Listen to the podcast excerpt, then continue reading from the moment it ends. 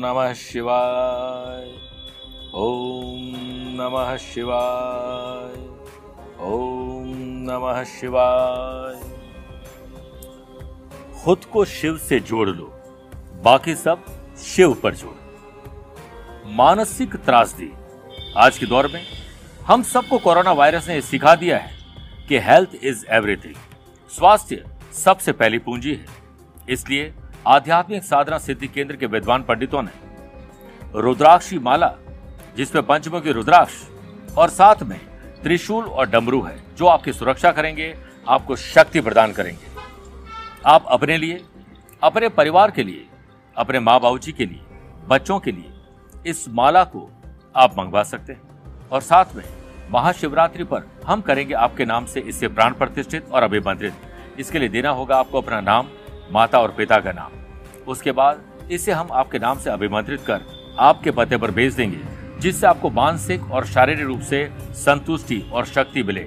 एक बार ज़रूर बोलिए, जय भोलेनाथ की ओम नमः शिवाय।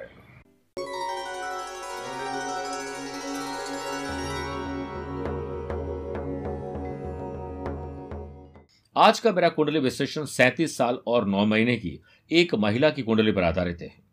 इन्होंने लव मैरिज की है।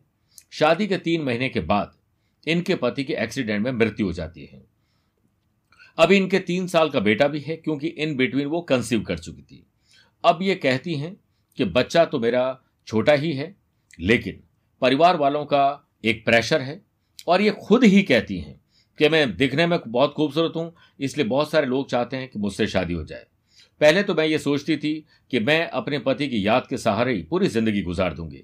लेकिन इस समाज, परिवार और सोसाइटी में ये लगभग मुमकिन नहीं है।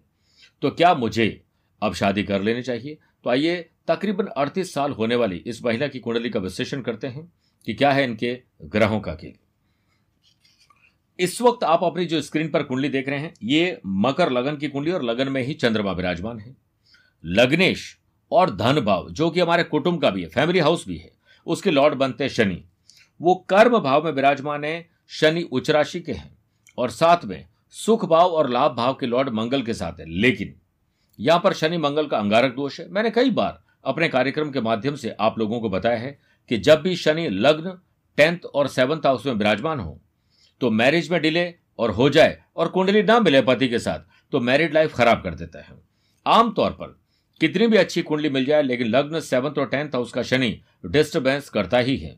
और इतना बड़ा डिस्टर्बेंस, ये भी इसी योग के कारण संभव हुआ है। लेकिन इसमें अगर हम ये सोचें कि इनकी कुंडली की वजह से उनका एक्सीडेंट हुआ और मृत्यु हो गई, ये बिल्कुल भी सत्य नहीं है, क्योंकि उनकी खुद की कुंडली में भी आयु भाव कमज़ोर होगा डिस्टर्ब होगा और कुंडली मिलान नहीं होता होगा। अब यहाँ पर वहीं शिक्षा भाव, जो एजुकेशन का घर है, और कर्म भाव के लॉर्ड और मैरिटल लाइफ के लॉर्ड कारक माने जाते हैं, शुक्र, जो कि मकर लगन के लिए योग कारक भी होते हैं।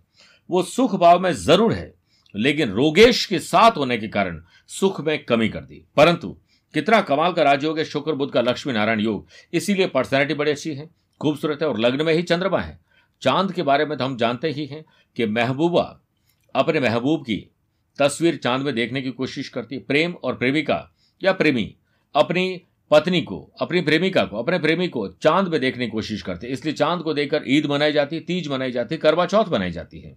खूबसूरती का कारक है चंद्रमा, और वो लग्न में विराजमान है, जो कि आपको खूबसूरत बनाता है, अच्छी पर्सनैलिटी देता है। अब यहाँ पर शश योग तो है, लेकिन मंगल और शुक्र का जो परिवर्तन राजयोग है, वो निश्चित रूप से आपके दो शादी करवाएगा। और शुक्र, जो कि मैरिटल लाइफ के कारक है, उस पर शनि की दृष्टि और मंगल की दृष्टि। आपके लिए दूसरी शादी लगभग तय है। और कमाल का राजयोग देखिए, इसी साल 11 मई से लेकर अगले सात महीने तक ये योग बन रहा है। आप तुरंत दूसरी शादी के बारे में सोच सकते हैं। अब बात करते हैं सप्तम भाव की। सप्तम भाव के लॉर्ड चंद्रमा लग्न में तो विराजित है, लेकिन अष्टम भाव के लॉर्ड सूर्य शिक्षा भाव में राहु के साथ ग्रहण दोष बना रखे हैं। और शनि की जो दसवीं दृष्टि मैंने पहले भी बताया सेवंथ हाउस पर है, ये ग्रहण दोष। ग्रहण का मतलब है ग्रसना, जो आपको दिया है वो वापस छीन लेते हैं। ये एक बड़ा वीक पॉइंट है। अब यहाँ पर पराक्रम भाव और खर्च भाव के लॉर्ड, देवताओं के गुरु बृहस्पति बनते हैं, जो कि मैरिज करवाने के कारक है। वो खर्च भाव में स्वग्रह होकर विराजमान है और अपनी नवमी दृष्टि से पति से सुख के घर को देखते हैं। इसलिए दूसरी शादी होना तय है। वर्तमान में गुरु में बुद्ध की दशा है जो 17 फरवरी 2023 तक है।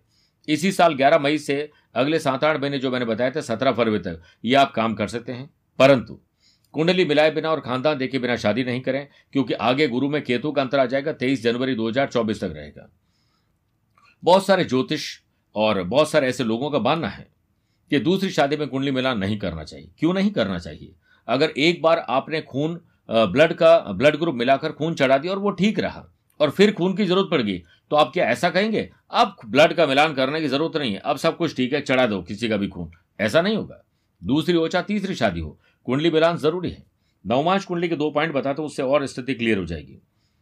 इस वक्त वृषभ लगन की कुंडली नवमांश में है और लग्नेश और साथ में रोग भाव के लॉर्ड बनता है शुक्र, जो मैरिट लाइफ के कारक माने जाते हैं। वो मृत्यु स्थान में चले गए, अष्टम स्थान है, जो कि पति और पत्नी से सुख में कमी करता है। हर चीज़ के दो सुख होते हैं। आपको संतान मिली, संतान सुख हुआ, लेकिन संतान से सुख है या नहीं? पति से सुख यह अष्टम स्थान में जाना। और लगन में चंद्रमंगल का महालक्ष्मी योग, लेकिन चंद्रमंगल एक्स्ट्रा मैरिटल अफेयर दो भारिया, दो शादी करवाते हैं। ये लगन में मंगल जो विराजमान है, वो सातवीं दृष्टि से सेवंथ हाउस को देखते हैं, इसलिए लगभग तय है। अब अष्टम भाव, जहाँ पर शुक्र विराजमान है और अष्टमेश और लाभेश बनते हैं देवताओं के गुरु बृहस्पति। वो शिक्षा भाव में विराजित है और धन भाव और शिक्षा भाव के लॉर्ड बुद्ध पराक्रम भाव में विराजमान है। यहाँ पर भाग्य, लाभ और लगन पर गुरु की दृष्टि है। यह लगभग तय है कि आपकी दूसरी शादी होगी। और इसके लिए सबसे पहला काम आपको करना चाहिए, माँ कात्यानी अनुष्ठान करवाएँ, साथ में ग्रहण दोष की पूजा करवाएँ और हो सके तो आपको सवा सात रत्ती का अच्छा पुखराज पहनना चाहिए। वो भी सिद्ध बीसा यंत्र में। और नारियल के गोटे का एक प्रयोग होता है, उसे करिए। और हनुमान जी को चोला और साथ में सफ़ेद आंकड़े के पुष्पों की माला हर मंगलवार को चढ़ाइए। आपके जीवन में मंगल ही मंगल होगा।